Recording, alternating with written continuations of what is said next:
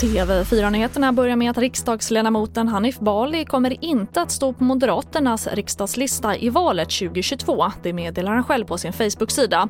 Han har tidigare öppet tvekat gällande sitt beslut efter att under hösten ha blivit anklagad för att ha betett sig sexuellt olämpligt mot en person under 18 år.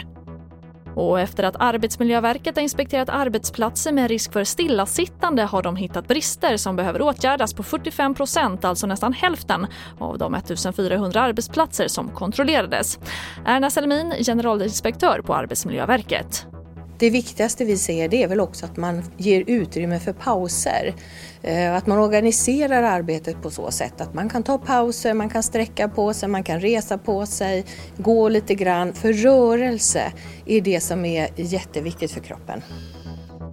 Och vi avslutar med att det blir prins Charles som håller öppningstalet på FNs klimattoppmöte i Glasgow på måndag.